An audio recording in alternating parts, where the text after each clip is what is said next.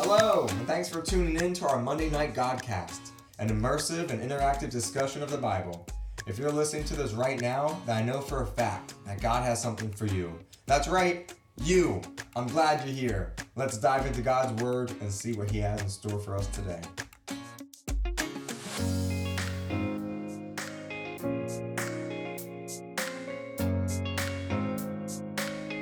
So, fun story before we get into anything about this couch yesterday. Um, Jan and I have been looking for something to replace those flower chairs for a little bit, but haven't been successful in finding anything that we like and that would fit and all that stuff. Um, yesterday, we were going to Costco looking for Tupperware. Came out with a couch in addition to the Tupperware. Sounds about right. Um, At least you got what you uh, got. we got a, got a good deal on it. It was the last one there, so it was like marked down, and it was like, all right, cool. Um, and then we, you know, all right, well, we brought my car to Costco, my my little allowance, so. Yeah, here's the keys. Want to go home and swap the cars, and I'll finish checking out, and I'll wait here for it. So she goes home, brings her car, um, and we roll it out, and we're loading it up. And partway through trying to load it up, we go, this ain't gonna fit. I thought with it being one way or the other it would fit, but it didn't. So we pull back out, and I go, because I'm gonna call my brother who has a truck. So I call him, and as I'm calling him, and I realize I don't think he's answering. Then uh, a random guy comes out and goes, "Where do you live?" uh, about ten minutes from here. He's like, "I got a truck. Do you want to help?" I'm like, "Okay." Kind of assess the situation. It wasn't just a random guy by himself. I may not have said yes. He was with his wife and his like three kids. So I was like, I don't think this guy's gonna just steal a couch with his wife and kids like as just a Sunday afternoon activity. Like I could be wrong, but I feel like I'm assessing the situation pretty well. He seems like a genuinely nice guy from my half a second interaction so far. Did you get the Um, couch? Huh? I did take a picture of his license plate as, as he pulled up his truck. Uh, my brother called me back and he suggested that. He's like, um, he's like, he's like, sounds like you hit the Good Samaritan jackpot, but just in case, take a picture of his license plate. I'm like, that's a good call. So I did that. But also, I had a little um, uh, leverage just in case because they they had you know three kids in the back, his wife and himself in And you were gonna take the three kids. No, no, no. they come out with a Costco cart full of groceries and a big bin that they just bought and a case of water and Oh, yeah, Costco yeah, yeah. paper towels. And so you Uh, and we that. just put our new couch in the back of his truck. I'm like, hey, were you gonna put all your stuff in the in the in the bed of the truck? He goes, yeah. I'm like, want to put it in our car so and then we swap when we get back to our house? Yeah, that'd be great. I'm like, cool. So. We've got all their groceries from the week too. So like, I really don't think he's gonna steal our couch, and then just be like, hey, I mean, we had a lot of his groceries, so it may have been just as much as the couch. But anyway, he comes here, he drops it off. He's like, oh wow, you really are close. And I gave him the address, and he comes by and we come here together. He even helps me bring it back to the back door and load it in here. Um, I try to offer him some money. He's like, no, no, no, no, no. I just, I just wanted to do it just to help him. Okay, I'm like, hey, can I pray for you then at least? Okay, sure. And I talked with him for a minute, and he's Catholic. You know, they're they, they believe in God, but they're Catholic. You know, and um, so we pray with them, and and then he also tells me that he does work in this area, um, and they they do you know all sorts of house renovations and stuff like that. Hey, if you ever need anything, there's my car. I'm like, cool. So it was just a cool interaction. It was like you know, super good Samaritan jackpot I hit there, um, and you know I, I honestly wasn't worried about him stealing the couch, and we also like were following him. Yeah. You know, but and so anyway, it was it was just a, a fun situation. I was like. Here's a fun adventure we weren't. We were just going here for Tupperware, and all right. That's awesome. That's the kind of thing I don't think of happening north of North Carolina. Yeah, it, it, was, it was kind of cool. Um, can I share one other little testimony with you guys? Yeah, go for it. All right. So, uh, I think it was last week that the guest speaker was at the church, or maybe two weeks ago. Um, we had a guest speaker at the Yeah, church, and um, he was the former lead singer for the Newsboys, John James. And he's at the church, and he, he gave um, two sermons that day in the, in the morning services, and then one a separate about um, evangelism, the simplicity of evangelism, evangelism in the evening. And it was really cool. I really enjoyed it. And you know, these situations like the couch, praying for random people, praying for service, you know, not not rare. It's not an uncommon thing for me and some people in this group. Um, after the hearing the simplicity of evangelism, talk that this guy um, talked about. Then uh, the next day, I was praying on my way home from work, and I'm like, God, would you give me more opportunities to be able to evangelize to people? I'm like, you know, honestly, I'm kind of thinking like, you know, we haven't been eating out as much lately, so like, there goes all of our opportunities to pray with servers. I'm like, God, I feel like I don't have many opportunities. So I'm like, God, you know, in my head, I'm like, God, give me, give me more opportunities and help me to see them and, and act on them.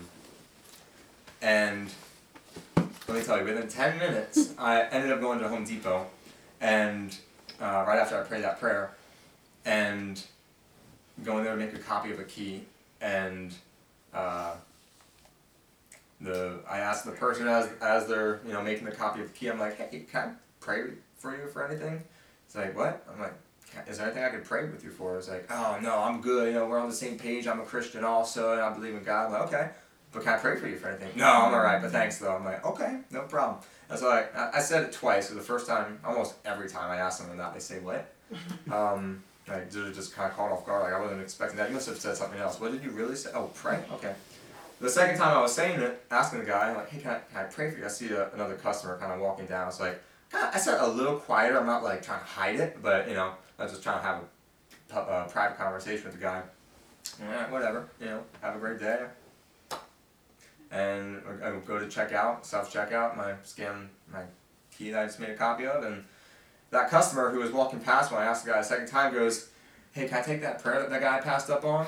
I'm like, "What?" I, I swear this guy was just trying to be funny, be a jerk, you know, make fun of me, be a Christian, praying for someone in public. He goes, "No, that, that guy just passed up on a prayer. Could I, could I have that prayer? I'd love for um, you know, prayer for uh, um." Hold on, what did he say? Uh, Serenity serenity and and um, peace with God's will. I'm like, wow, okay, like this guy's legit. This guy's for real. I'm like, okay, cool. Mm-hmm. So we're talking for a few minutes before I get into anything. We I finish and we, we step outside of the front doors and we're, we're end up talking for like 15 minutes and then I pray with him and he opened up. He shared a lot. It was really cool. And I was like, this guy, this guy had a sweatshirt that said one word. It just said faith. I'm like, dude, I'm like, you're you're really like I, I think God's gonna honor you in that because you're you're literally and and spiritually like wearing faith on like outwardly. Like your shirt says faith and you just acted in faith of like you wanted prayer, you sought it out. Like that's really cool, man. And it was really it was a really cool experience. Um, the next few days after that, I saw opportunities to kept taking them. Um, so I just encourage you guys in that too. Like the opportunity is there. There is no lack of people who need prayer or who want it. They're not always that bold to be like, "Hey man, can I take that prayer?" But people are wanting it. People need it, even if they don't want it. They they need it. Um, yeah, it was really cool, and I was just like, God, within ten minutes, you you gave me an opportunity that I was not expecting, and like I was like, all right, God, like you know, I could be like, God, you know, in that moment. I asked, I tried, whatever, it didn't work. But then, four seconds later, as I'm walking away, a guy was like, hey, can I take this prayer? I'll, I want that prayer. He passed it up. I'll take it. All right, you got it.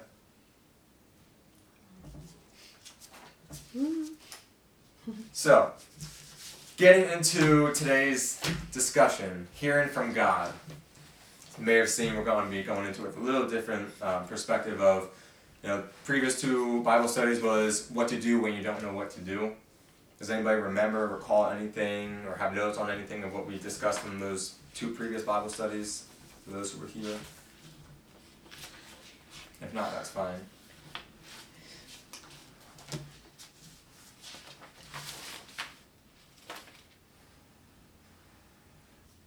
Jackie Lynn. you heard me. Um, well, this one is from October 10th. I don't know how long ago which one that was. Um, but talking about the difference between the word being logos and rhema, the inspired word of God, and the, the quiet whisper, um, and seeking God in those moments. Um, and then uh, one big takeaway being in order to hear the rhema, being the whispers from the Holy Spirit, um, accurately, we must know God's word as His spoken word in the Bible, um, and then this the concept of resting in the Lord um, was big on that day as well. I think those are the only notes that I have though. Awesome. Cool. Yeah, that's good. We looked at, you know, how how to detect God's word, and you know, it, it all starts here. It all starts with the Bible because that is God's written word. And so when we're praying with Him, the Holy Spirit speaking to us. How do we? How are we able to detect? Is that the Holy Spirit? Is that the enemy? Is that, you know, modern day just social media and the media telling us what to do? We can't detect it unless we already know what His voice sounds like, and that's how we can. That's how we can, you know, make sure that it's God speaking to us and not another outside voice. So today we're kind of going into it with hearing from God. What's stopping us? What's stopping us from hearing God? So I have two questions to start out with for you guys. First question What are some things that keep us from hearing from God? Yeah, it kind of sounds like this is, you know, hey, you guys are going to give the, the discussion here, but you know, what, what are some things like off the top of your head that stop us or stop you personally from hearing from God? That you don't have to differentiate whether it's you or people in general. Go for it. Not listening. Not listening. Yeah. What else? It's like the obvious one. That that is obvious, but sometimes like it's it's and it, it doesn't I don't think just goes without saying. What else? Filling our mind with stuff that isn't God honoring. Mm. Yeah. Filling up space that yeah, exactly. What else? I would think patterns of sin would be pretty high on that list. Okay. For sure. What else? What, what keeps us from hearing from God? Unforgiveness. It's good. Anything else?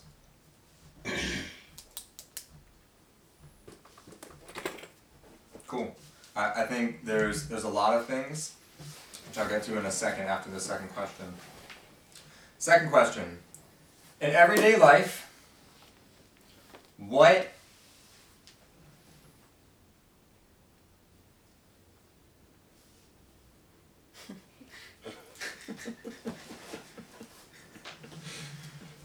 in everyday life, what squirrel? in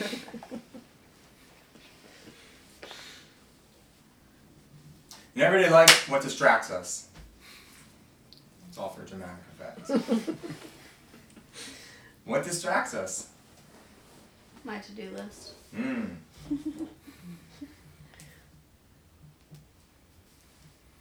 what else? Social media. Mm-hmm.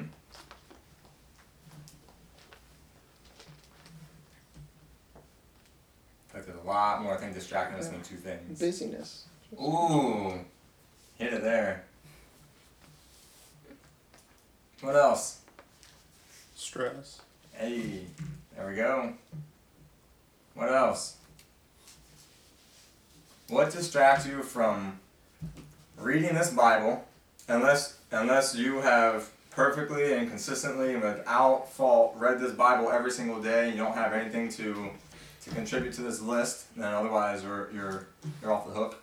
What distracts us from reading and spending time with God and doing what God says every day? Relationships. Relationships. Everything.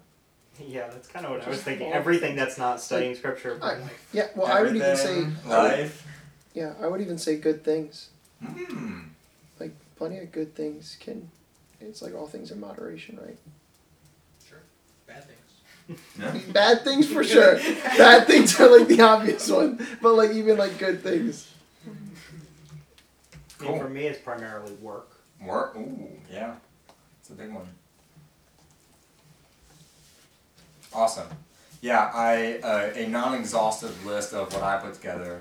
Um, we're gonna hit on a, a few of these today. Distractions um, of of what keeps us from hearing from God. Distractions, busyness, doubt, fear, lies, pride, sin, shame, listening to other voices. Those are and, and a lot of what everyone else just hit on, I think, fall into you know some of these categories, and some of them kind of overlap. You know, distractions and busyness. Some of some of the same, um, but we'll we'll get into it in a moment. I have a um, little narrative for you guys. You may have heard it before, you may not have. It's called Satan's Convention. Satan called a worldwide convention of demons.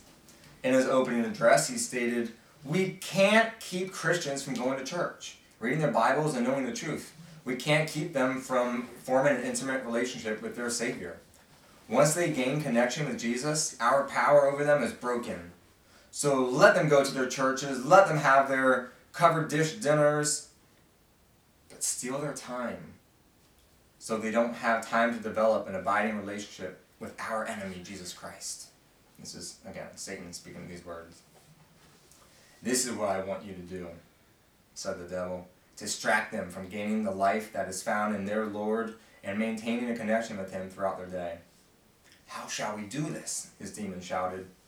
Keep them busy in the non essentials of life and invent innumerable schemes to occupy their minds, he answered.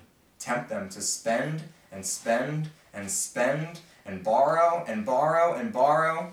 Persuade them, both male and female, to work long hours chasing money to try to afford their empty lifestyles. Keep them from spending their time together with each other, with their children, and as families. Their families fragment. Their homes will offer no escape from the pressures of work. Overstimulate their minds until you have drowned out that still small voice. Entice them to play with electronics and technology in their homes, cars, and place of work. CDs, DVDs, smartphones, tablets, laptops, TVs. See to it that every store and restaurant plays secular music constantly. This will jam their minds and will break their union with Christ. Fill their coffee tables with magazines, books, and newspapers. Pound their, pound their minds with mundane news broadcast 24 hours a day. Invade their drive-in moments with billboards and radio talk shows. Flood their mailboxes with junk mail, catalogs, sweepstakes, and every kind of promotion offering free products and false hope. Keep shiny, cosmetically enhanced, tan toned, and airbrushed models in front of them as examples of outward beauty so that they will never become satisfied with themselves and their lives. Give them Santa Claus and the Easter Bunny to divert them to divert their attention from our enemy's incarnation, life, sacrifice, and resurrection. Even in their exercise, let them be excessive. Make them return from their recreation exhausted. Keep them too busy when they are in nature to behold the Creator's glory. Send them to amusement parks, sporting events, plays, concerts, and movie theaters instead. Keep them busy, busy, busy, busy. Crowd their lives with so many good causes that they have no time to seek power from their Lord. I'm going to read that again. Crowd their lives with so many good things that they have no time to seek power from their Lord. Crowd their lives with so many good things that they have no time to seek power from their Lord. Soon they will be working in their own strength, sacrificing their health and family for the good of cause. It will work. It will work. It will work, shouted all of Satan's demons in unison. The demons were eagerly went eagerly to their assignments, causing Christians everywhere to get busier and busier. More rushed and spread far too thin, going here and there, seeking meaning and purpose, having little time to sit at Jesus' feet and learn from him, having little time to tell others about him, about his grace, his saving grace, and his immeasurable love. The question is Has the devil been successful in his schemes? And does busy stand for being under Satan's yoke? You be the judge.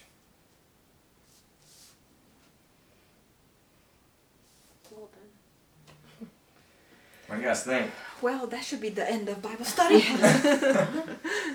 Sounds like modern day life in 2022. Yeah. I think we'll always find uh, reasons to not or whatever. And like, I think, and I know that we've been in like the same sermon series before and stuff, and I know that like you've said this before. Um, I would even like adapt it and say, um, like, not that we don't have time; it's that we don't make time. Um, like we make time for the things that are important to us, Mhm. and uh, oftentimes we just we don't prioritize God as God, like as like the not only like the number one most important thing, but like the only important thing, um, and um, yeah, we can we can lose sight of that really easily. Have has anybody read the Screwtape Letters? I That's what I was the thinking. same Oh, thing. yeah. Yeah. Love the Screwtape so like Letters. Screwtape Letters are so good. Um, anyhow, uh, that's like pretty much the entire book of the screwtape letters is Mhm. like okay how can this demon okay he can't win in this battle so like what is he gonna do like how is he gonna distract him okay can't distract him with this gonna distract him with this and like consistently just continually trying to distract in any way shape or form and uh, yeah it's, it's a great book that's that's a that's a wild read I was I was looking for a quote from that book. I ended up coming across that, but here's a quote from C.S. Lewis's The Screwtape Screw Tape Letters. It's funny how mortals always picture us putting things into their minds. In reality, our best work is done by keeping things out. So again, this is from the, the book The Screwtape Letters of the senior demon teaching his his you know disciple, his nephew, um, another demon of how to torment his person how to go about the best ways for a demon to distract them from the enemy. The enemy being God in the demon's perspective. But yeah, it's funny how mortals always picture us putting things into their minds. In reality, our best work is done by keeping things out, keeping the good things out, keeping God out by having other stuff in there. They don't need to keep God out. They just here's here's something to keep you busy. And a lot of times it's good things. Yeah. All right. Well, we're gonna look at a little bit of you know of this example, and then we'll talk about how to undo it. I want to look at. No, I'll just read this really briefly. Um, 1 Corinthians seven thirty five. This is this is Paul talking in the context of marriage of like, hey, like should you get married? Should you not get married? It really doesn't matter, as long as you're not distracted. Like, sure, go ahead and get married. If if not being married is going to be a distraction to you and it's going to cause you sexual morality, get married. It'd be better to get married. But if it's not an issue for you, like me, Paul, then don't worry about it. Don't get married. Better to not be married because you don't have to divide your attention between your spouse and God. You can just focus on God. It was in that context that he's saying, I'm saying this for your benefit, not to place restrictions on you. I want you to do whatever will help you serve the Lord best with as few distractions as possible. So again, that's in the context of marriage. That's where this is pulled from, not pulling it out just to say, hey, this is what Paul is saying, but in that context, which I think can be applied to just anything in general, I want you to do whatever will help you serve the Lord best with as few distractions as possible. If we just have that kind of in the, in the you know back of our mind or maybe the forefront of our mind, what's going to help me serve the Lord best without distractions today?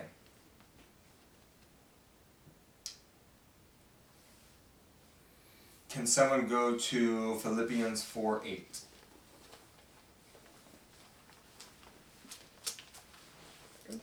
pretty much quote that one. That's a great one. He he pretty much brought it up already. Yeah, I got it. go for it. Finally, brothers, whatever is true, whatever is honorable, whatever is just, whatever is pure, whatever is lovely, whatever is commendable, if there is any excellence, if there is anything worthy of praise, think about these things. What's he saying there?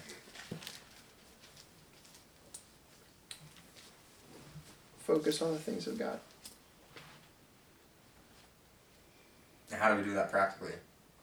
Because we work in, in jobs that aren't, you know, always necessarily God honoring or have anything to do with God in the actual workplace. Right? Dealing with numbers, with patients, with all sorts of things, with with customers, with angry coworkers, with passengers, with kids, with you know, all sorts of different things how do we focus on, on God honoring stuff? How do we focus on good things, on things that are honorable and true and right and pure and lovely and admirable? How do we do that?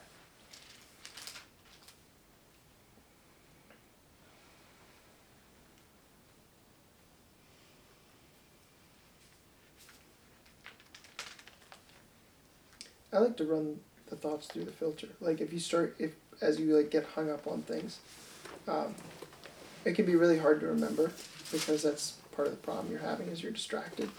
But um, to run it through the filter of this verse, um, be like, all right, is what I'm thinking about consistently is it true? Is it honorable? Is it just? Is it pure? Is it lovely? Is it commendable? Is there any excellence or is there anything worthy of praise? And like, if no, that I need to stop thinking about that continually and I need to like stop focusing on it uh, because it's a distraction. But if there is truth, if there is honor, um, and like these things, then it, then continue to abide in that. If that makes sense. Cool. Yeah. All right. Here's one for you. Somebody want to take uh, Joshua one eight.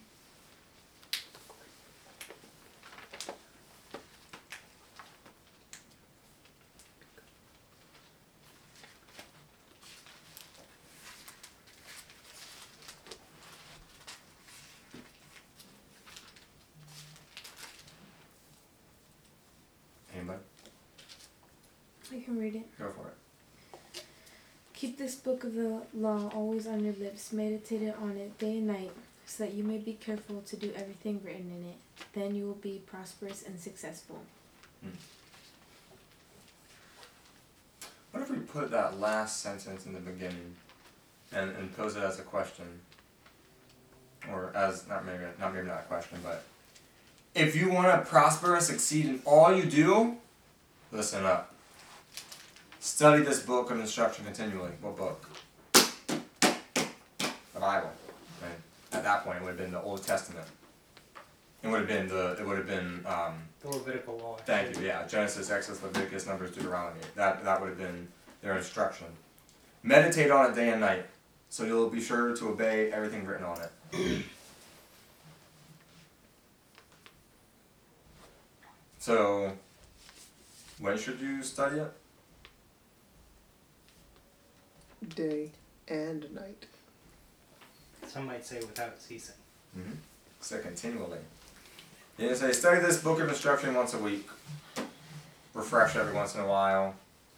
Yeah, every month or two if you if you finally get a chance. Study it, meditate on it, you know, for twelve minutes because you had twelve minutes free that month.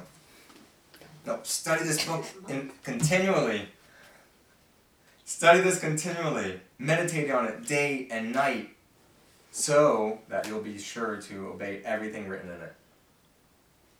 Only then, only then will you prosper and succeed in some things of your life. No, in all you do.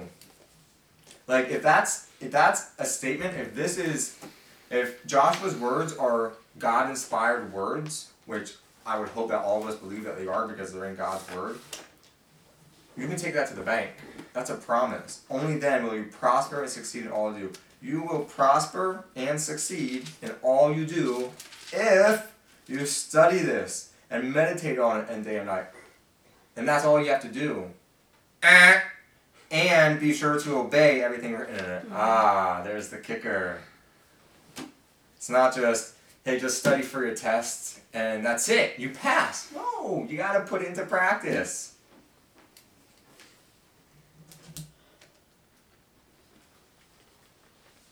Yes. And I had something. Go ahead. Um, back, rewind a little bit to what um, Zach was talking about and the reading the Philippians verse made me think of Second Corinthians 10 5, the second part where it says, We capture their rebellious thoughts and teach them to obey Christ. And, like, just came to my mind when we were talking about keeping our thoughts fixed on what is true, what is noble, what is admirable, what is pure, whatever is praiseworthy. Like, we have authority over the thoughts that are in our head. Like, we can take authority over them. We are called to do so and to submit them to Christ and the truth of what is in the Word. So, to say, like, oh, you know, I can't, like, my mind's just my mind. Like, it's just, that's not good enough. Like, take every thought captive is something that we are able to do. So the test that like Zach was talking about running through whatever our like thought is at that moment that is maybe not admirable, not trustworthy, not whatever. It's like you can literally say in your mind or out loud whatever it is, like I'm not gonna think about this Mhm. anymore or I'm gonna choose truth and you know recite God's word over top of what that is over and over again until it's like, know what, it's it's captive now. Like get out, it don't belong Yeah. here, that kind of thing. So that is another like practical thing that we're talking about. Like, Yeah. first you have to know, like Joshua 1 8, like you have to know his word. You want to have it in your back pocket every time. Mhm. That's the only way that you're going to be able to take thoughts captive regularly is by knowing what the truth is in order to be able to do that. Yeah. No, that's good because you can't know what a lie is unless you know what the truth is. Right. If someone said, "Hey, did you know that?" I don't know. I don't know. Did you know that Yana just stole a car yesterday? Really? No, I didn't. I didn't realize that. Tell me more. Yeah, you know, she just like, she just like, Grand Theft Auto style. Went up to a red light, pulled the person out, stole their car, and and just and had a, had a joyride for it. Like, really? Is that so? Yes. Um, you know, I don't know really where I was going with that. Thanks, babe. but I could be like, hey, actually, I was with Yana the entire day yesterday. We woke up, we ate breakfast, went to church, went shopping, tried to buy Tupperware, ended up buying a couch, um, came home, ate lunch or whatever meal it was, went for a walk. Like, actually, I know the truth that I can account for where she was all 24 hours yesterday. I know that was a lie. I only know that's a lie because I know for 100% certain what the truth is. Yeah. I think you can even take it even further and just because you know Yana and you know Yana's character, Mm-hmm. um, you know that she didn't. Exactly. Um, and so as we continue to get to know God and we know His character, we know how He operates. Um, it's like the sheep know His voice, Mm-hmm. kind of thing. Yeah. You're like a gift of discernment. Yeah. Yeah. I had an absolutely phenomenal discussion with someone at the LH Young Adult night the other night, and we were just, I I loved every moment of it. Um, and he was he was telling me about a sermon that Pastor Sammy preached a, a couple a few months ago, where he told the story of John the Baptist and um, his and uh, the king who the mother of the daughter that danced before him and he like kind of got tricked into saying like hey what or, or he allowed himself to to say hey whatever you want i'll give you up to half my kingdom or whatever. And she says uh, i want john the baptist's head on a platter. And he's like but i like jtb like he's my boy. And so then the guards go to get him. And then uh, like god causes an earthquake and john the baptist escapes. And he's like uh and the crowd like just kind of erupted right? Like and they were just like everybody's clapping. And it's like yeah god came through and then pastor sam was like yeah that's not what happened at all he got beheaded and he died and it was served on a silver platter and like I really thought you were confused. And He said- like, oh no. I'm like, I, I'm like, No. I we're calling this. I'm So- like, I think gonna tell So- so so he's like he's like and you could have heard a pin drop and he and he what he said was um, i was not mad for a moment that pastor sammy did that i was so happy because i was one of the people clapping. And like i it was very convicting for me that i need to know better. Um, and so because of that and like it sounds like something that could be true like god freed people from prison so many times right? So like the importance of knowing um, and meditating on it day and night and like the it was just such a uh, an edifying conversation that we had back and forth and like when he was talking about that and the transparency and the realness of being like yeah i didn't realize and um, i just kind of followed the crowd and like we are not meant for that so Yeah. I want to add this on along with Joshua 1 8. I want to add on Deuteronomy 6, 4 through 9. I'll read it to you guys. You can feel free to turn there if you want. Goes along the same lines. Well, I didn't hear what's that? Deuteronomy 6, Oh, okay. verses 4 through 9. What was? Uh, I'll give you guys a few seconds. Seems like everyone's pretty much turning there. Deuteronomy 6, or the very beginning of the Bible. Deuteronomy, oh, near beginning. Deuteronomy 6, verse Hey. 4 through 9. Shalom. i heard a guy talk about this verse one time 2000 years ago he quotes this one Listen, O Israel, the Lord is your the Lord is our God, the Lord alone. And you must love the Lord your God with all your heart, all your soul, and all your strength. You must commit yourselves wholeheartedly to these commands I am giving you today. Repeat them again and again to your children. Talk about them when you're at home and when you're on the road, when you are going to bed and when you are getting up. Tie them to your hand and wear them on your forehead as reminders. Write them on the doorposts of your house and on your gates. Now, do you need to physically write this on your forehead and on your hand and on the front door? Maybe. Maybe. If that's what it's going to take for you to remember God's law, remember His word, to be able to help you to remember to commit yourself wholeheartedly to the Lord, if that's what you got to do, then do it. But he's trying to get a point across here. Like, remember this. He's like, don't forget it. Like, when you wake up, when you go to sleep, in the morning, at night, to your children again and again, whether you're at home, whether you're on the road, like on your forehead, like even more practical today when you know you see yourself in the mirror a few times throughout the day, on your forehead, on your hand, on the doorpost of the gates of your house, like put it everywhere. Remember God's law. And it might be something else too. It might be a, a phrase that says God loves me. It might be a phrase that says Jesus died for me. It might be a phrase that says I am worthy I'm made worthy. You know, whatever it might be. You said that was in Deuteronomy, right? Deuteronomy 6, 4 through 9. Cool. Go for it. Sorry. It also proves that God's law is not just for us. Right? Repeat them again to your children. So it's for future generations. It's for your kids. It's for the kids that's Mhm. going to go to school with your kids.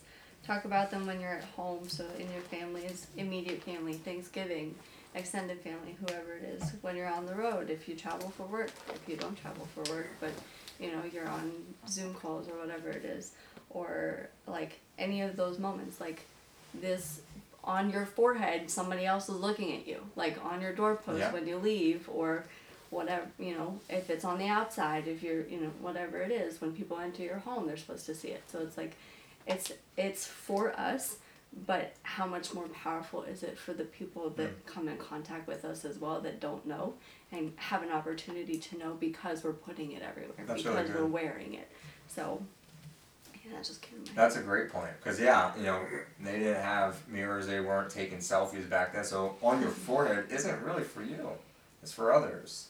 And even in your own home, on your doorpost, when people had people over all the time for dinner, for meals, staying the night, and that would be for others as well. Alright, let's get into it. Let's get into the meat of this.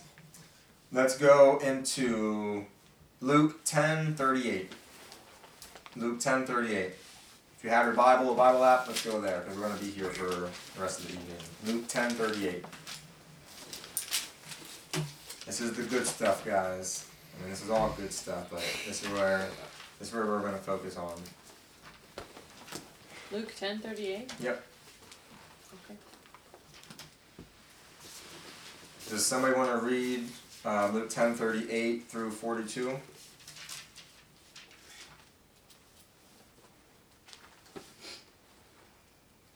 Twelve bend points if somebody wants it. Dibs. Go for it. All right. Now, as they went on their way, Jesus entered a village, and a woman named Martha welcomed him into her house. And she had a sister called Mary, who sat at the Lord's feet and listened to his teaching. But Martha was distracted with much serving, and she went up to him and said, Lord, do you not care that my sister has left me to serve alone? Tell her then to help me. But the Lord answered her, Martha, Martha. You are anxious and troubled about many things, but one thing is necessary. Mary has chosen the good portion, which will not be taken away from her.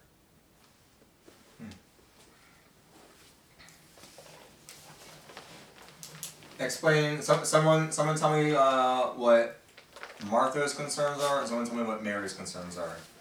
Let's start with Martha. What's Martha's concerns? Work, work, work, work, work.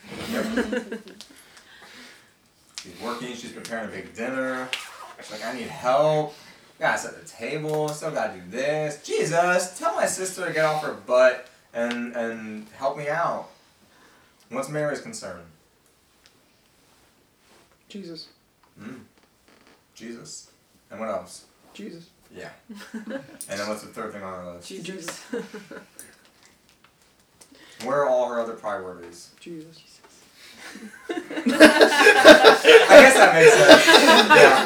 I, I guess that actually does sense. I was looking for. Yeah, that works. She doesn't care about anything else. She doesn't care about anything else but sitting at the feet of Jesus. Martha is distracted by good things. Maybe even spiritual things. Maybe it's a maybe it's something important's gonna happen this. I don't know. But she's distracted by good things. Good things are good, but not too many of them. But sorry, but too many of them can take your view off the Lord.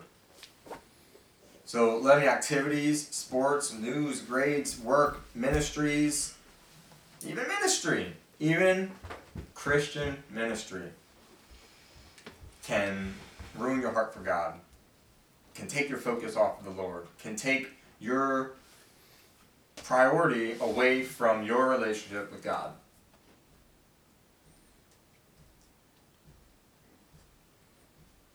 Yeah, I probably sound like a broken record because I say this like at least once a month, probably. But Phil Vischer, the creator of VeggieTales, talks about like when he was creating Jonah, um, he ended up overextending himself, and like the studio ended up going under after he released the movie Jonah.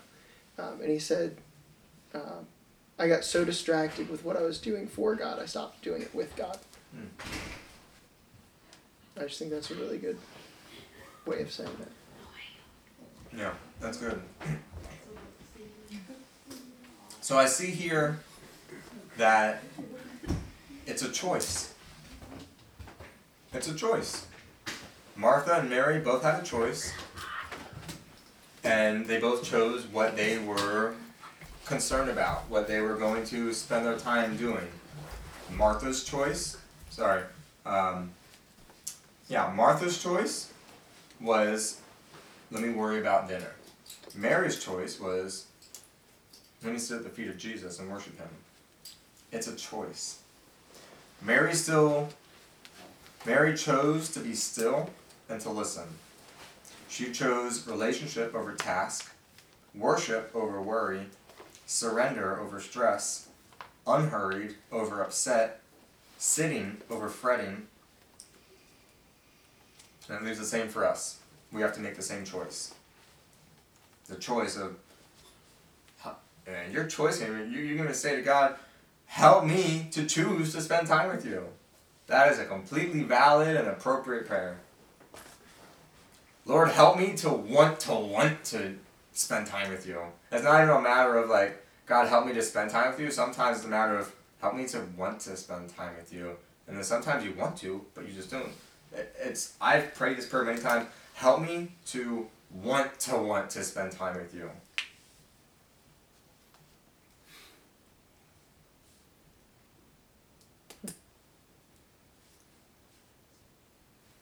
All right, what else? Um, anything else that we can look at? There are examples here Martha and Mary.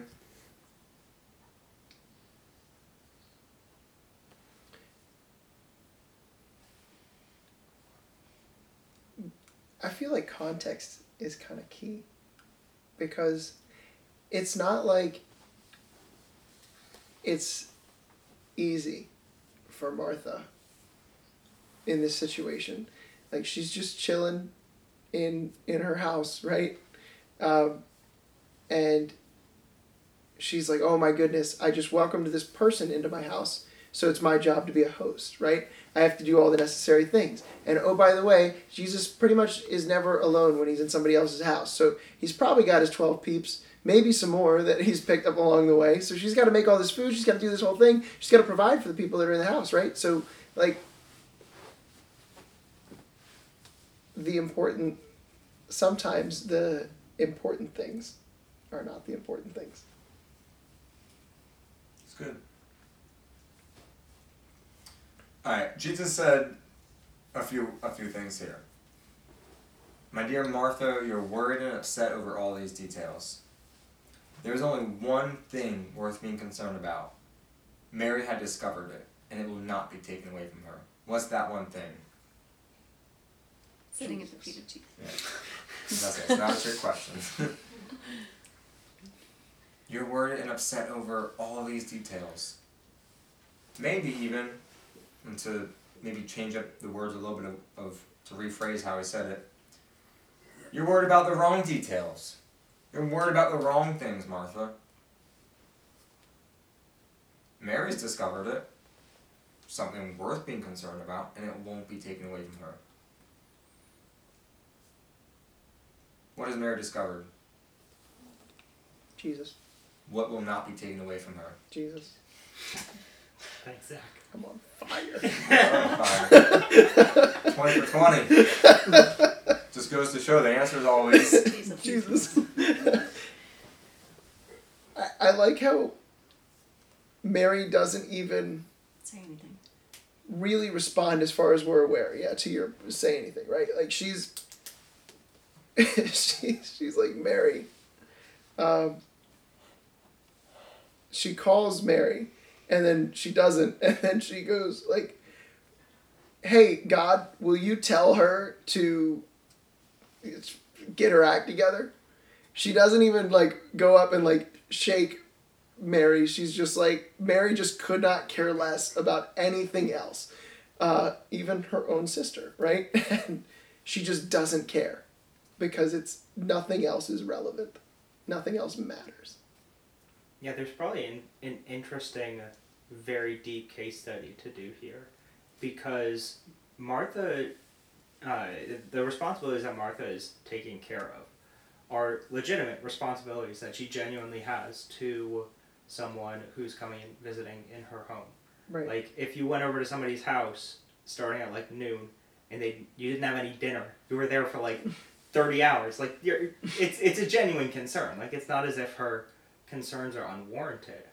Um, and the the interesting thing is so if any of us were to uh, study scripture to the point that Mary is kind of describing here, we would probably starve.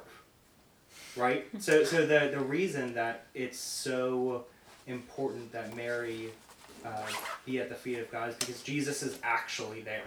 So so the the kind of interesting and kind of hard to figure out uh, interpretation is what does that mean in the 21st century? What does that mean in the here and now when we have basically the same access to the Bible 24 hours a day, seven days a week? Um, because that kind of radical reprioritization genuinely does not make sense for our lives. Now, we ought to be focusing on God throughout everything we do. Um, whether you eat, uh, eat or drink, whatever you do, do it all for the Lord and God. But it's it's not exactly as if we could apply what Mary's doing to our lives, right? Because that's that's an extreme response to the actual creator of the universe being right there. Um, so really, our interpretation might not be quite so much go therefore and be Mary. It might be more accurately go therefore and have a balance of Mary and Martha. Um, because Mary's actions are not exactly sustainable for a whole life. Well, what do you think would have happened? There's no right or wrong answer. I'm just curious.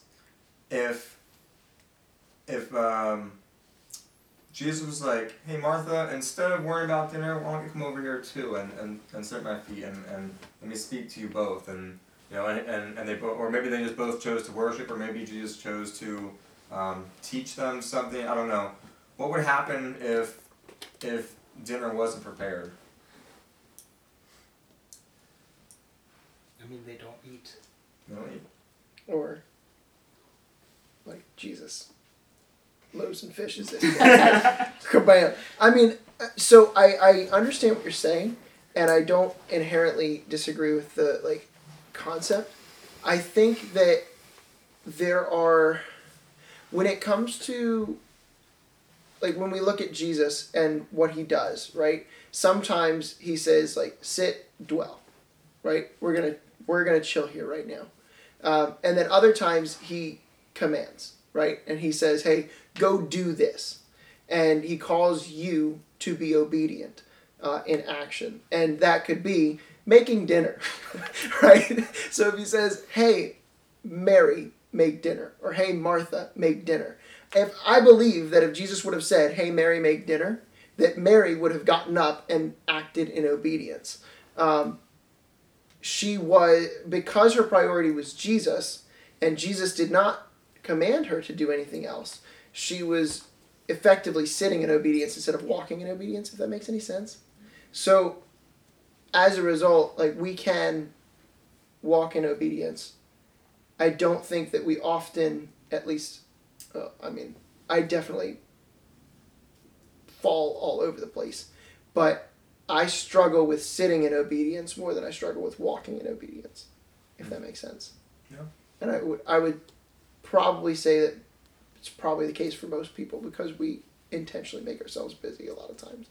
Mhm. So And that's um, my take. And I, I think like to what you're saying, I think I understand the the difference there is the difference between like the old covenant and the new covenant. Like Mary sitting at the feet of Jesus with Jesus being present there, like we're under the new covenant, meaning the spirit lives inside of us. So for us to be sitting constantly at the feet of Jesus is having that constant interaction with the spirit throughout everything that we do in our daily lives. Not that turning off of the spirit and then going to do life and then turning it on when we go sit to read our Bible. I think that's what it is, like the indwelling of like being at the feet of Jesus and choosing to be, you know, listening to him and interacting with him above all other tasks. It's not not doing those tasks. It's now that we have the Holy Spirit with us, since Jesus is not physically present, but he is incarnate inside of us. That is how we don't we don't allow ourselves to se- separate the secular and the spiritual like all of our life is you know poured out before jesus all of our life is you know unto god whether we're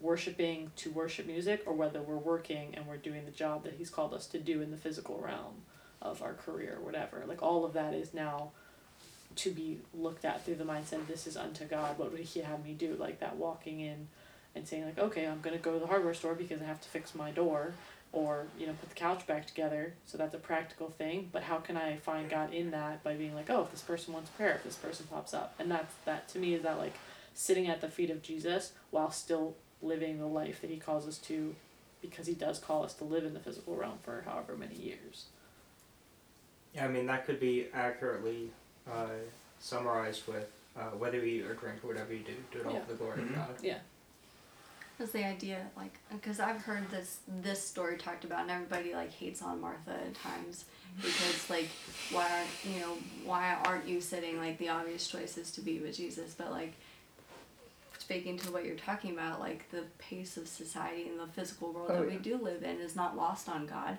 He knows that we have, you know, to do lists miles long or whatever it is. He's asking us though, and this plan that I looked up because I was like I've seen other things. I was looking for a specific thing, but this plan says having a Mary heart in a Martha world, which is exactly I think what you're talking about. What you're talking about is Mm. like keeping it in perspective. Like Martha's responsibilities and obligations were true. Like they were not invalidated by Jesus. He says, "My dear Martha." Like he's not upset, but he's asking her to consider like the the heart behind what you're doing at that point. Mary's heart was purely fixed on Jesus at that moment, which as it should have been. But even in his first, he says, "But the Lord said to her, My dear Martha, you're worried and upset over all these details.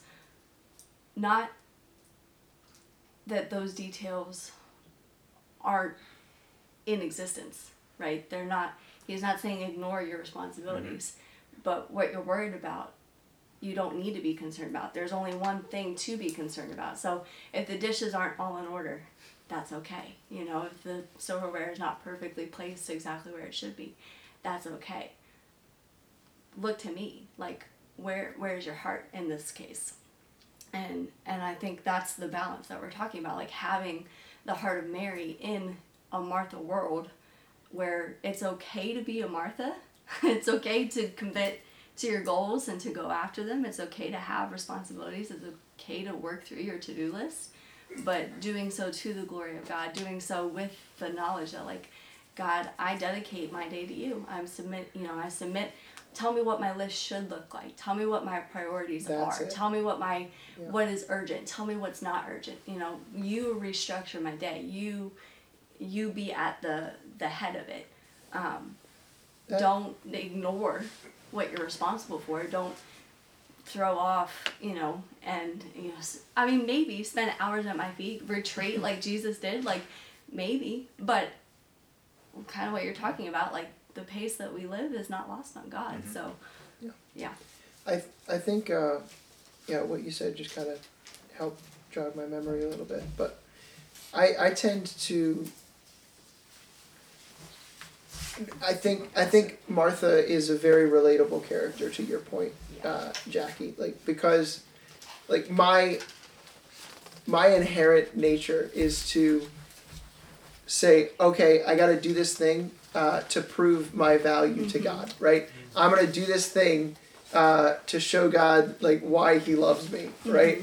Uh, and why I bring value to the table. I can't bring value to the table. Um, God loves me because He loves me, right? And there's nothing that I can do as an action. Now I act in obedience because God loves me, not because I want God to love me. And so like the key differentiator there, and like I don't feel that in like most occasions, right? So it's the learning to um, live in the in the Mary attitude where instead if Martha had come up and said, Jesus, what would you like me to do? Rather than like I'm trying to do this thing for you, let me do it, right? So that I think that is the focus, and I think you nailed that with your uh, with your Bluetooth little interpretation there. That was Yeah, great. this Bluetooth. connecting. Oh yes. The scarcity. So what a, what a I, voice. I passed out a little piece of paper to you all. Um, it's called a Mary Plan, based off of what we just read here, Luke 10, 38 to 42. You know, it might, it might seem a little, I don't know, elementary, or it might seem basic, or, or whatever, but um, I think it's important to to have a Mary plan, to to have something in place to be able to say who, what, where, when, and how, and why am I going to sit down at the feet of Jesus and be like Mary here, you know? Yeah, we need to do chores, we need to make food, we need to, you know, all these things, they're all good things. Not all good things are, are like, ah, these are the, those good things that Ben was talking about, that like, those good things that are not important. It's like, no, we do, we do need to eat. Yes, Jesus can feed people and Jesus can sustain you, but eventually you need to eat food.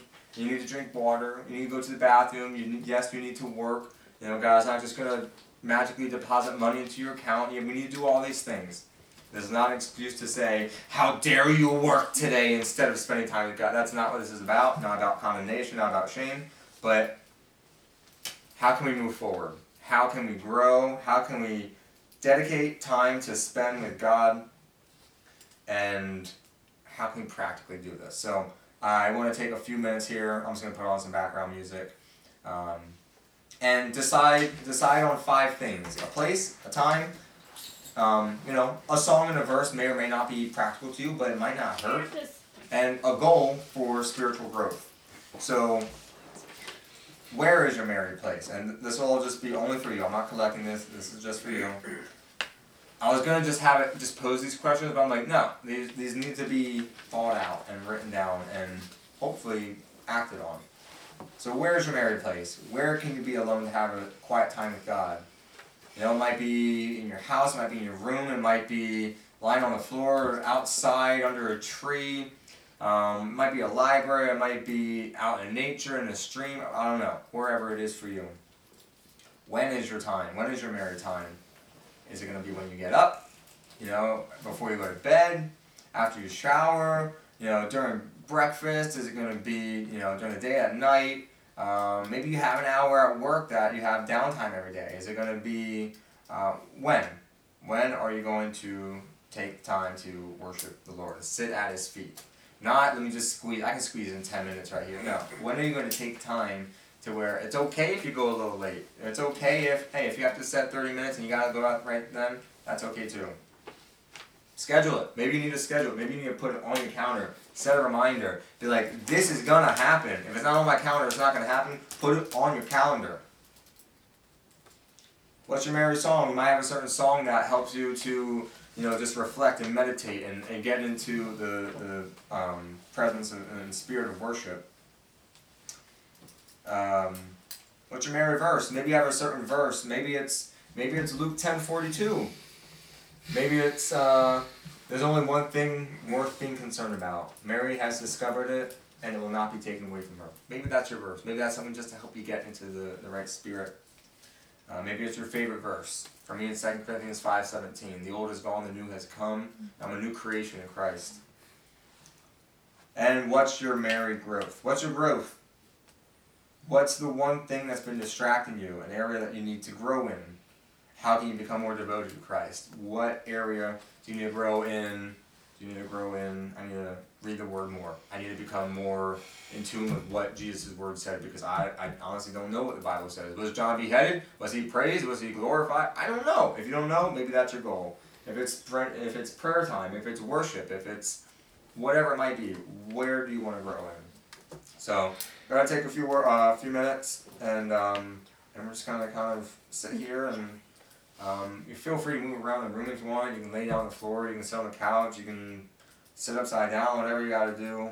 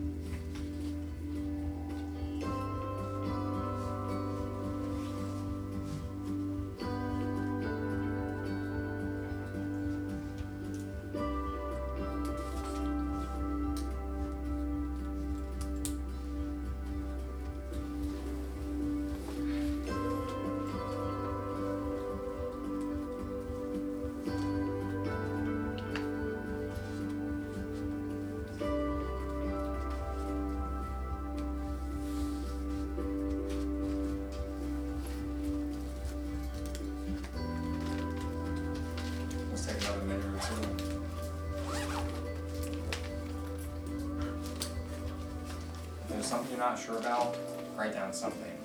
Write down something anyway. Even if it's this is where I want to be at, go ahead and write it down. Better than not writing anything.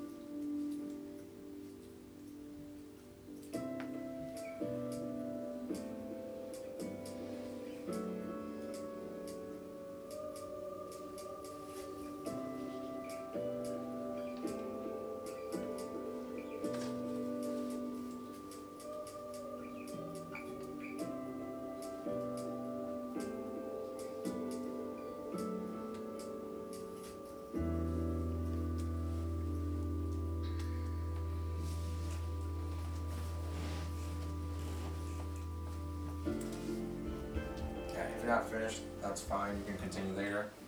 Um, but we'll go ahead and close out in prayer, um, and then we'll split for a little bit. God, thank you for your word. Thank you that we can have it so freely accessible to us 24 7. Um, help us to be able to meditate on it day and night, to truly be able to commit your word to our memory. Not to be able to, to memorize the whole Bible word for word, but to be able to know what you say, to be able to, to detect your voice over the enemy's voice, to be able to detect your voice versus media's voice, versus the devil's voice, versus any other voice out there, to be able to say, I know this is God, or this is not God. Lord, we ask for your peace, we ask for your presence in our lives every day. Help us to take those opportunities to, to be aware of them as they come up, to be able to pray with anyone, to be able to help those in need, to be able to be a good Samaritan, to be able to care for people and love for people. And to just, when it boils down to it, to just be able to follow those two simple things that say the most important to love God and love people. And in that order, help us to choose to sit at your feet instead of choosing our to do list. Help us to prioritize what actually matters, something that won't be taken away from us.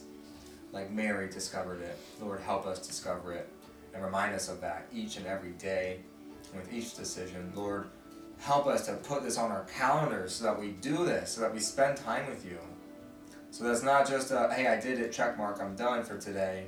Lord, help us to want to be with you. Help us to want to want to be with you every day, to spend time with you, to say, I don't want to do the dishes until I spend time with God. I don't even want to eat until I spend time with God today. Help us to be able to be excited to spend time with you and to do and to obey your word. And help us be able to encourage each other and to, to not do it religiously or legalistically, but only out of love and out of relationship with you. In Jesus' name, amen. Hey, thanks for listening. It's always a good time when God's presence is with us. I hope you enjoyed it and that you tune in again for the next episode of the Monday Night Godcast.